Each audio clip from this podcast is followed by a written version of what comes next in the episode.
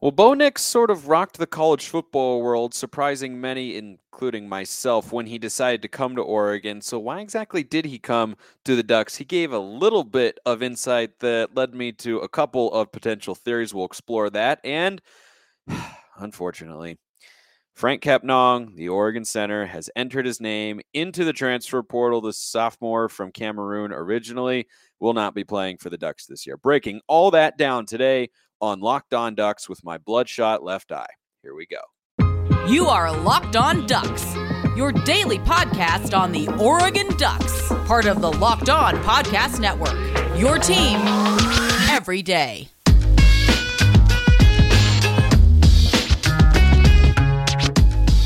Yes, it is that time once again for Locked On Ducks. I'm your host, Spencer McLaughlin, D1 play by play broadcaster and lifelong Oregon Ducks fan. Thank you for making this your first listen or your first view every day. It's part of the Locked On Podcast Network, your number one source to stay up to date with the Ducks every single weekday. Please like and subscribe like and subscribe, leave a five star review wherever you're listening to the show on Apple Podcasts or Spotify, and to the channel on YouTube as well. If you want to hop up in the comments and interact with me here on the show, Always love seeing that sort of stuff. Today's episode of Locked On Ducks is brought to you by Bet Online. Bet Online has you covered the season with more props, odds, and lines than ever before. Bet Online, where the game starts. And for those of you watching on YouTube, you can see, yeah, my left eye is a little red. I was golfing today. It was windy. All sorts of dust and dirt and grass and pollen was blowing into my eye. So here we are. Don't don't jump to any conclusions. So why did Bo Nix come to Oregon? It's a question that I was pondering when it got announced. It was sort of puzzling because I didn't see it coming. I knew that he was in the transfer portal, but never for a second did I consider, oh, maybe the Ducks will go after Bo Nix. Well, maybe Bo Nix will come up to Oregon. Maybe that's where he wants to go. So today we're exploring why he might have come to Oregon. And I just think it's interesting because nobody in their right mind actually thought he was coming to the Ducks. And if you're saying, no, I no, I totally, I totally called it. Send me a screenshot of the receipts at smalls underscore 55 on Twitter, as you see down below, or at Locked On Ducks. If you have a receipt before Bo Nix transferred saying, I think Bo Nix is going to come to the Ducks, I will give you mad props here on the show if you can prove that. But I don't think any of you can because it was just not something that really anybody expected. I think it caught a lot of people off guard, myself included. And then you start to look at the situation, say, okay, there's the past relationship with our new offensive coordinator, Kenny Dillingham, who's going to be a first time full time play caller. I think he was involved a little bit with Florida State and Mike Norvell is the head coach there. And what Bo Nix said recently after practice, which is what we're kind of diving into today, was that back at Auburn, it was Gus Malzahn's offense, and uh, Dillingham obviously was a part of that, right? The offensive coordinator, just because he isn't calling plays, doesn't mean he isn't doing a lot of work on that side of the ball. That's his job, um, obviously. So, Bo Nix was asked recently after Oregon practice, and these media availabilities are a way for us to get at least some insight sometimes into the mindset of coaches and players, the day to day happenings at practice, interactions between players, the depth chart, and all this sort of stuff that, that we cover for you here on Locked On Ducks. And so he, Bo Nix was asked, you know, why Oregon? And the first thing that he said was, why not Oregon? They always have great talent, they're always well coached, and they play in a good conference. That was sort of the, the summary of it. Now, much like earlier this week with Kenny Dillingham and the offense, and there being a lot to unpack in one sentence, we're going to focus on that. And that's you know uh, me summarizing a little bit what he said, but that was uh, that was the gist of it. You know, why not Oregon? He said that, uh, and then they always have great talent, always well coached, and they're in a good conference. So I like the first part of it, right? I, I think that. Oregon being relevant on a national stage is why Bo Nix was considering the Ducks, even with the relationship w- with Kenny Dillingham there. If he stays at Florida State, maybe he ends up a Seminole. You know, we will never know. It's hypothetical that that can't play itself out. But I think that him jumping to that and he answered the question pretty quickly with that response of, of, of why not Oregon, right? To me, that that talks to Oregon's brand having made its way south and, and, the presence that it has down there, and you know people know Oregon. Whereas a Washington State, even a w- Washington, Oregon State, like all these other Pac-12 schools that are not USC, really don't have the sort of name brand recognition that Oregon is. I think Utah is probably getting close, certainly with the Rose Bowl that they played in this past season. I think they've elevated their brand a bit. But the second part of the sentence was the more interesting thing because he said they always have great talent. That's been very true over the last several years. Even before Cristobal, there were a lot of players that were nationally relevant, LaMichael and Marcus and all the other guys that I could run through, but those two most notably. Everybody knows LaMichael. Everybody knows Marcus. Of course, he won a Heisman. But the talent has been there. The, the game day coaching, however, I think a lot of Oregon fans, justifiably so, feel that it hasn't been there at the highest level the last few seasons. And I think that that's a reasonable critique, right? The Cristobal staff was very, very good at recruiting. They were the best recruiting staff we've seen come through Eugene so far, really in the school's history, hence why they got the highest rated recruiting class in school history. But there were definitely times that, given the talent that has been on this Oregon roster over the last several years, that there were some underperforming areas uh, of the team when it came to Saturdays in the fall when we play college football, of course. So I, I think that that was a little bit of a coach speak answer from Bo Nix, right? Is he has to think of something, he has to say something that that sounds good and compliments the school. And you know, he he also said when when asked about why he came to Oregon, he wanted to go where quarterback was the missing piece. And when he was asked about the crowded quarterback room that he entered, because remember, it included Robbie Ashford at the time, along with Jay Butterfield and Ty Thompson, he basically dodged the question. He, he, he didn't go directly to, you know, and it was a good question. I don't remember who asked it specifically, but he said, I wanted to go where quarterback was missing piece. And someone said, well, Ty Thompson's been waiting in the wings. Robbie Ashford, Jay Butterfield, pretty highly rated recruits. Why do you feel at this place? He didn't give a direct answer. I don't have a problem with that. Honestly, I know that fans might want him to, you know, give us uh, give us some juice or spice or something like that, but he gives sort of a coach speak response and doesn't really answer the question because he's not trying to start any fires, right? And I'll explain why that's a good thing after I tell you about athletic greens. If you don't have time to get better gut health. Athletic Greens is the way to go. More energy and optimized immune system. If you don't want to take vitamins and pills, just go with one scoop of Athletic Greens every day. It's lifestyle friendly, whether you eat keto, paleo, vegan, dairy free, gluten free, less than one gram of sugar, no GMOs, costs you less than $3 a day. There's over 7,000 five star reviews for Athletic Greens. Right now, it's time to reclaim your health and arm your immune system with convenient daily nutrition. It's just one scoop and a cup of water every day. That's it. No need for a million different pills and supplements to look out for your health. Athletic Greens is going to give you a free one year supply of immune supporting vitamin D and five free travel packs with your first purchase. Visit athleticgreens.com slash college. That is athleticgreens.com slash college to take ownership over your gut health and health writ large and pick up the ultimate daily nutritional insurance. Go check out Athletic Greens.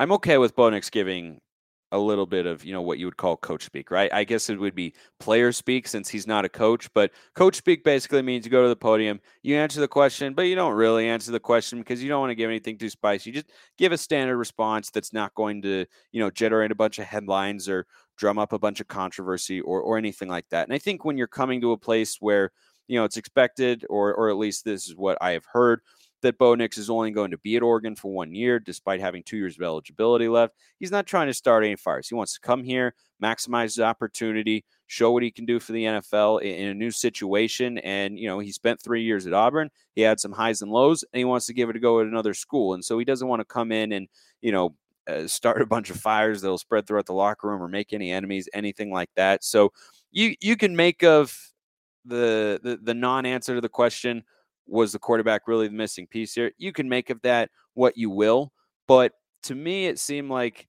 he he he was just saying a lot without saying a lot, and I, I think that the the reason for that is he's just trying to come in, do his thing, and not uh, and, and and just focus on football, and I'm fine with that, right? I'm I'm totally totally fine with that. So since he didn't really say very much about why specifically he came to Oregon, other than why not Oregon, right? But everything was sort of eh, kind of kind of bland.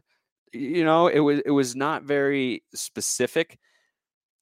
It just left me theorizing. Like, why would Bo Nix come to Oregon? And tomorrow, by the way, I'm going to have on Zach Blackerby, host of Locked On Auburn, to talk about some of the potential reasons, and we'll compare you know, the, the offensive line, the weapons, the defense that he had at Auburn last year compared to what he'll have at Oregon this year, and see if he will be in a better situation to perform individually, which is why you should like and subscribe to the show wherever wherever you are listening to and or watching right now. If you're doing so on YouTube, thank you so much. Subscription numbers keep going up. I love to see it. I love seeing you in the comments as well.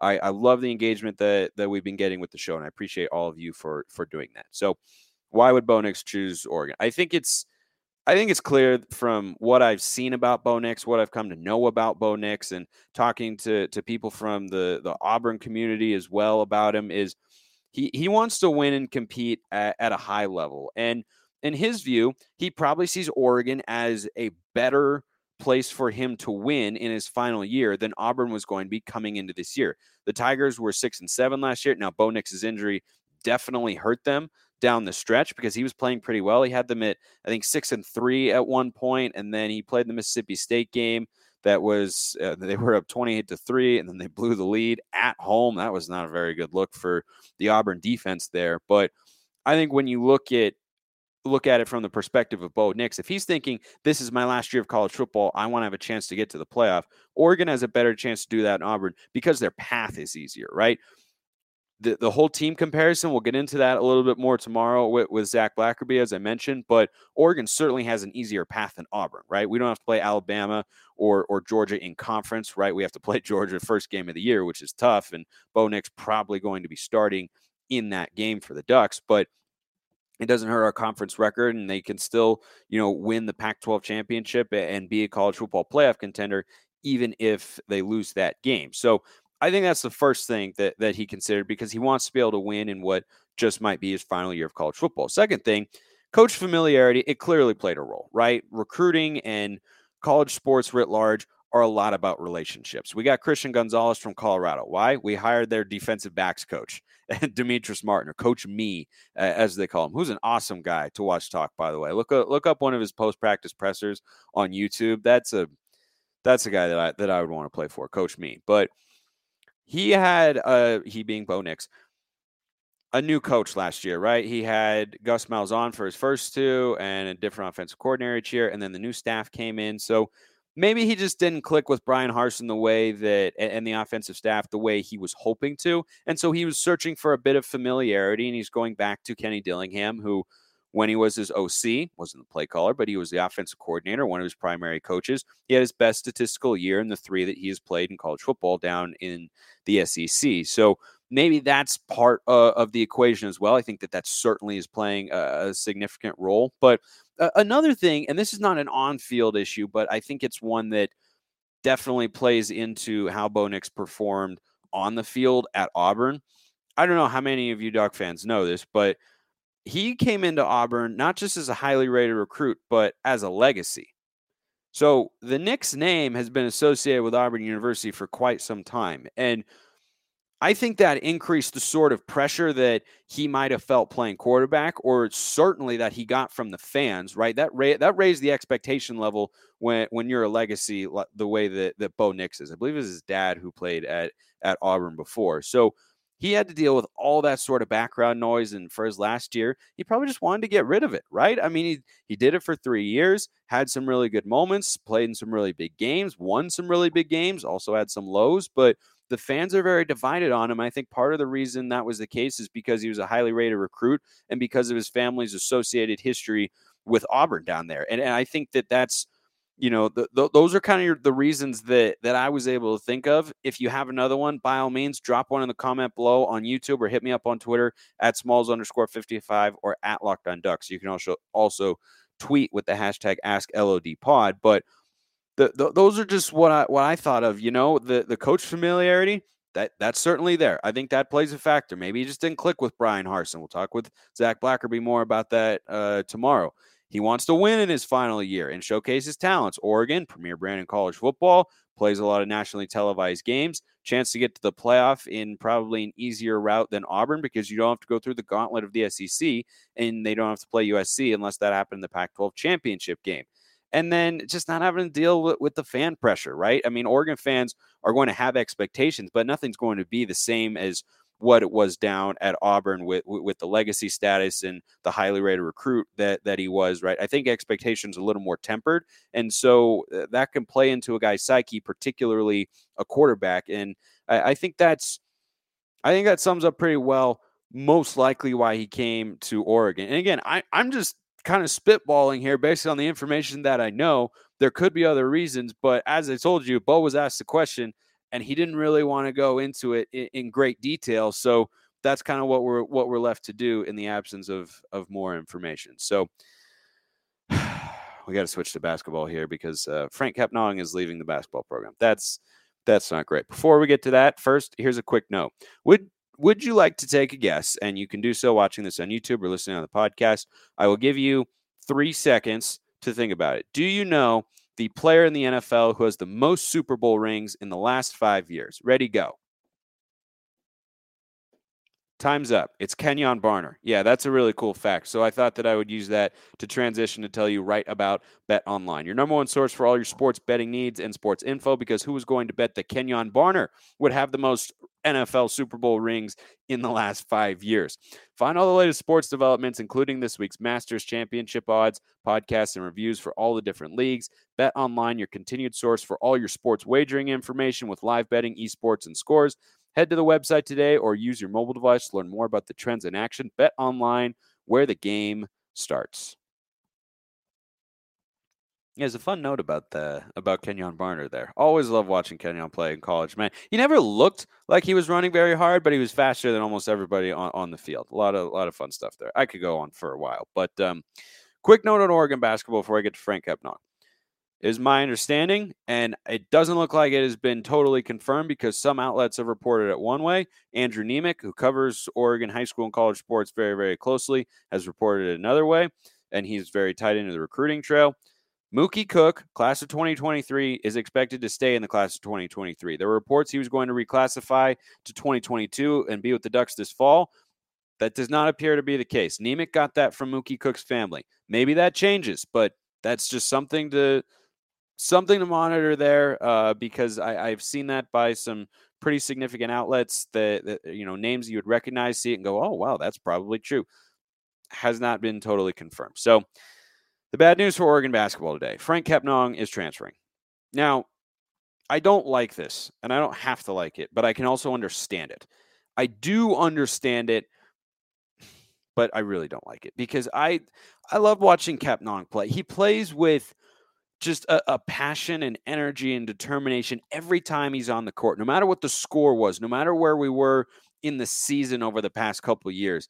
His energy was palpable on the court, and his improvement w- was tangible as well. You saw that in the numbers, and it passed the eye test as well. He was getting better defensively, learning not to foul as much, how to use his size. He was a force as a shot blocker off the bench. He and sometimes he was better than N'Faly Dante. That was certainly something that happened throughout the course of the year. There were stretches, and Foley was better overall. That's why he started, and Frank came off the bench. But there were moments where Kepnang was playing better than Dante throughout prolonged stretches of the games this year. And that's why he saw a bigger role than he did as a freshman when the Ducks got to the Sweet 16. And, you know, this was an Oregon team that didn't have a lot of energy, guys, right? I've talked a lot here on the show about how, how they lacked an alpha, they lacked a, a go to guy, but they didn't have that many emotional leaders. And I think Frank was, I wouldn't say an emotional leader, but he was an emotional spark plug throughout the season. Emphatic dunks, big blocks, hustle plays, just having that sort of tone on the floor.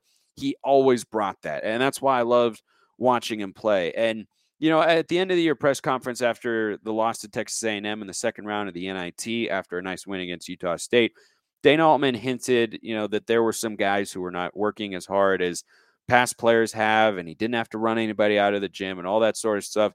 I never felt that was the case with Frank, right? I, I don't think that that is at all why this is happening, like at all, because he was one of the players who I think improved the most from start of the year to the end of the year. And, and, you don't do that unless you are putting in the time and effort and practice and and on your own time as well. And I think Frank definitely showed that. His offensive game just uh, became so much more fine. I mean, he was getting to the point where every time he put up a post hook, I was expecting it to go in. Whereas before, I was like, eh, was like maybe 60 40, probably not going to go. And it was nice when it went in. But when he would get a deep post touch, by the end of the year, I felt supremely confident he was either going to get a good look or more often knock it down. And so it's a loss for Oregon, but I understand the move from Frank's perspective because Oregon's front court is about to get even more crowded with Kel'el Ware, who's a seven footer that I talked about earlier this week on the show.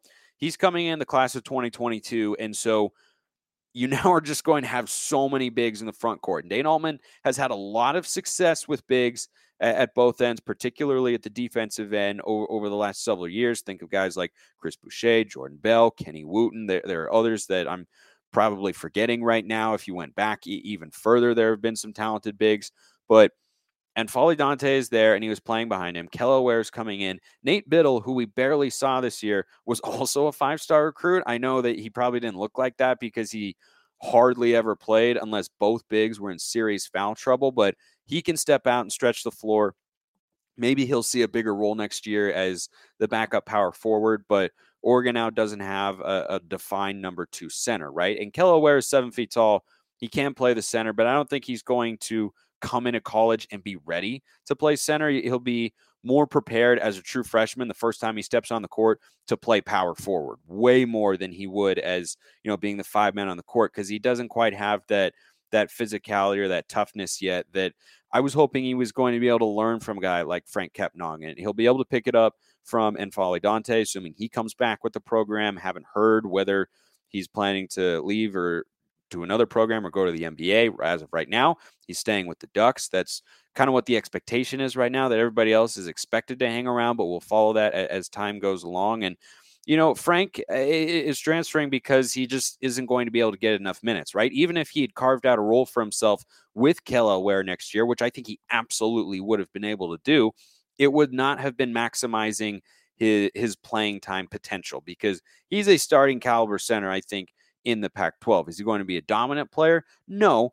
But can you start him on a team and, you know, have him be a high energy guy who blocks shots and averages maybe six, seven points, 10 rebounds, one or two blocks a game? Yeah, I think so. I think there are a number of schools in the Pac 12, even good ones like UCLA, that would take Frank, that would take Franck Kepnang and either have him be uh, a sixth or seventh guy off the bench that plays 20 plus minutes a night, or you, you could even start him. And so I'll be interested to see where he ends up, whether he stays in the Pac 12 or at the Power Five level, or if he wants to go to a mid major, maybe maximize his potential offensive output a little bit more. But wish nothing but the best for that guy. He gave Oregon everything he had. Such an awesome story. He's originally from Cameroon, comes all the way to Eugene, Oregon, which is just crazy. And he was so raw when he got here, and he leaves a, a much more refined and talented player. And not not a move that I was expecting.